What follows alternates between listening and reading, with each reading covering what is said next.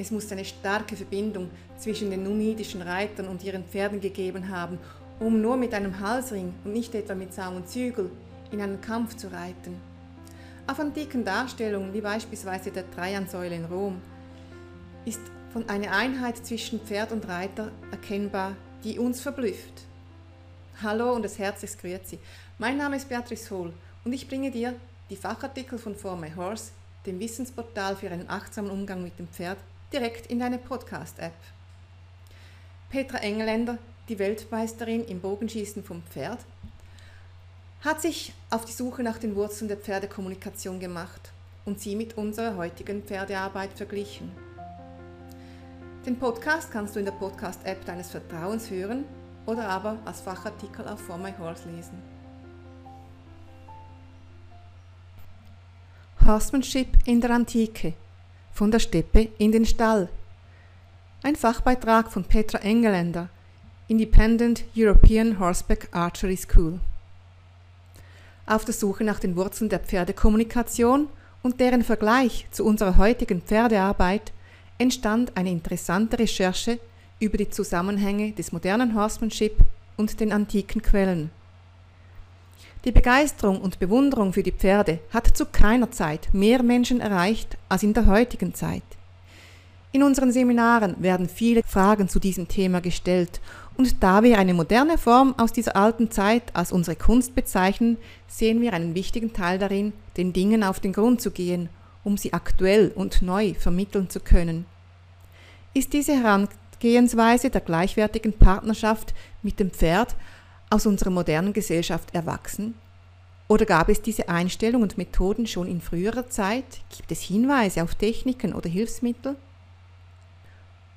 Horsemanship ist heute ein gefestigter Begriff in der Pferdewelt und steht für eine partnerschaftliche Kommunikation mit dem Pferd. Horsemanship steht auch für eine gebisslose Reitweise mit langem Zügel und das freie Folgen des Pferdes am Boden durch Bewegungsspiele, die aus dem Herdenverhalten der Pferde übernommen wurden. Ein weiteres Merkmal ist ein Stock als Kommunikationshilfe. Ohne das Pferd wäre der Mensch in seiner Entwicklungsgeschwindigkeit in Kultur, Technik und Eroberung wohl nicht so schnell weitergekommen. Das Pferd gab den Menschen eine einzigartige Mobilität und ein starkes Selbstbewusstsein. Das Reiten und das Benutzen von Waffen, wie zum Beispiel des Bogens, eröffneten diesen Völkern eine starke militärische Macht und dadurch auch eine gesellschaftlich hohe Position in der Geschichte. Bei dieser Betrachtungsweise müssen wir unseren heutigen Blickwinkel verlassen und uns auf neue Sichtweisen einlassen. Das Klima, die spirituelle Einstellung zur Natur und die sozialen Strukturen waren in vielen Bereichen anders als in unserer heutigen Welt.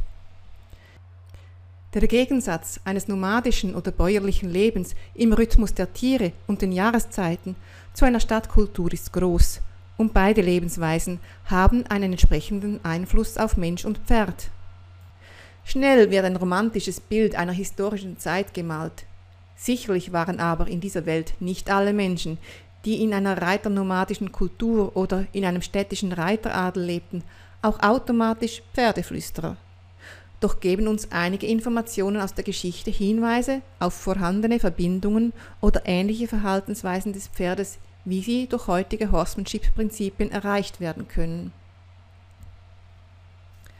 Dein Pferd sei zuverlässiger Freund, nicht Sklave. Xenophon 430 v. Chr. Eine der wichtigsten Quellen zur Pferdeausbildung der Antike sind die Schriften von Xenophon. Er war ein antiker griechischer Politiker, Feldherr und Schriftsteller. Seine Schriften über die Pferdeausbildung sind bis heute eine wichtige Grundlage und Orientierung in der Reitkunst. Xenophon wurde durch die Reitweise der Perser zutiefst beeindruckt und inspiriert. In seinen Schriften fordert er dazu auf, dass der Reiter das Pferd als Partner sehen und es so auch behandeln sollte. Das Pferd musste viel Vertrauen zum Menschen haben, da man sich im Krieg und in Notsituationen vollständig darauf verlassen musste. In seinen Schriften lehnt Xenophon jede Gewalt im Umgang mit Pferden ab. Er betont, dass man die Bedürfnisse des Pferdes und die individuelle Behandlung in den Vordergrund des Trainings stellen sollte. Belohnung waren für ihn eine wichtige Ausbildungshilfe. Einer seiner aussagekräftigsten Grundsätze ist sicherlich, dein Pferd sei zuverlässiger Freund, nicht Sklave. Dieser Grundsatz von Xenophon spiegelt eine große Lebenserfahrung und tiefe Pferdekenntnis wider.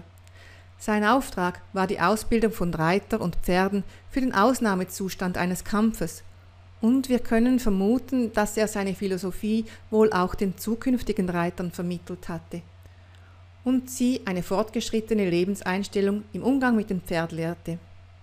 Er beschrieb den Einfluss der körperlichen und charakterlichen Ausbildung des Reiters auf das Pferd. Hier zeigt sich, dass Xenophon nach einer ganzheitlichen Denkweise das Reiten vermittelt haben muss.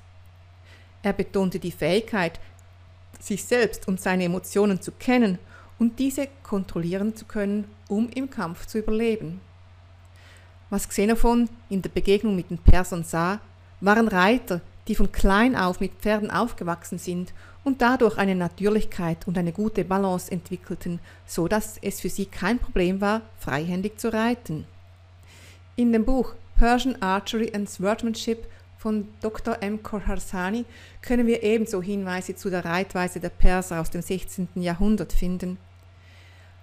Als Beispiel einen Auszug aus einem Bericht von Sir Jean Jardin, einem französischen Forschungsreisenden, der insbesondere den Vorderen Orient bereiste und Reitübungen am Safavidenhof beschreibt dass der Reiter einen guten Sitz, die Fähigkeit, ohne Steigbügel zu galoppieren und das Pferd abrupt zum Stehen zu bringen benötigt, ohne dass er sich dabei viel bewegte. Diese und weitere Reitübungen von beinahe artistischem Ausmaß waren Teil der Reiterkunst Persiens. Jardin erklärt weiter, die Reiter sitzen so leicht auf dem Pferd und können das Pferd ohne Zügel angaloppieren.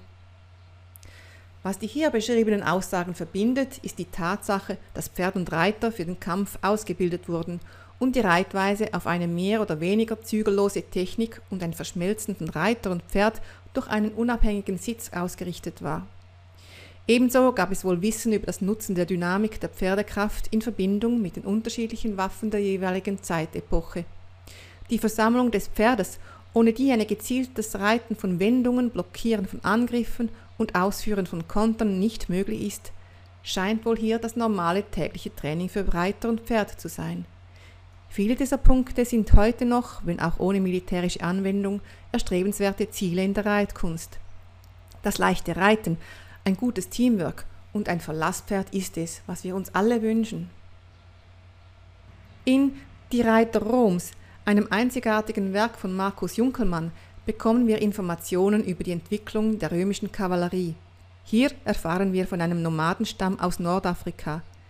Dieses Reitervolk siedelte in der Region des heutigen Algeriens und wurde von den Römern die Numider genannt. Die Numider waren typisch für die Reiterei des Altertums. Durch ihre Geschwindigkeit als Reitergruppe konnten sie schnelle Angriffe reiten und beeindruckenderweise führten sie diese ohne Sattel und Zaumzeug aus. Wegen dieser Art zu reiten nannten die Römer die Numider auch Equites infrenati, was so viel bedeutet wie Pferde, die nie einen Zaum brauchen. Aus antiken Quellen geht hervor, der römische Gelehrte Claudius Aelianus beschreibt die Pferde außergewöhnlich schnell und kräftig und obendrein folgsam, so dass die Numider sie ohne Trense oder Zügel geritten haben und sie einfach mit einem Stöckchen gelenkt werden konnten. Dieses antike Horsemanship kann man noch heute als Darstellung auf der Trajansäule in Rom sehen, 107 bis 117 nach Christus. Auf dieser Darstellung erkennt man sehr gut, dass die numidischen Reiter ohne Sattel und Zaumzeug im Kampf reiten und ihre Pferde nur mit der Hilfe eines Strickers, der um den Hals des Pferdes liegt, lenken. Es muss eine starke Verbindung zwischen den numidischen Reitern und ihren Pferden gegeben haben, um mit einem Halsring in einen Kampf zu reiten. Hier wird eine Einheit von Reiter und Pferd dargestellt, die viele nicht für möglich halten. Hier können wir klare Horsemanship-Methoden in der Antike erkennen.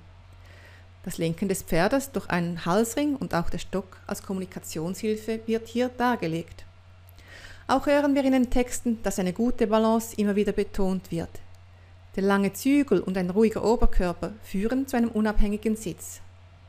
Bei all den Informationen, die wir hier über die Griechen, Perser und noch viele andere Pferdevölker haben, dürfen wir nicht vergessen, dass diese Menschen mit ihren Pferden Tag für Tag zusammenlebten und in eben diesem Zusammensein liegt einer der wichtigsten Unterschiede zu unserer heutigen Situation und gleichzeitig der Schlüssel, um diese Verbindung wieder zu erlangen.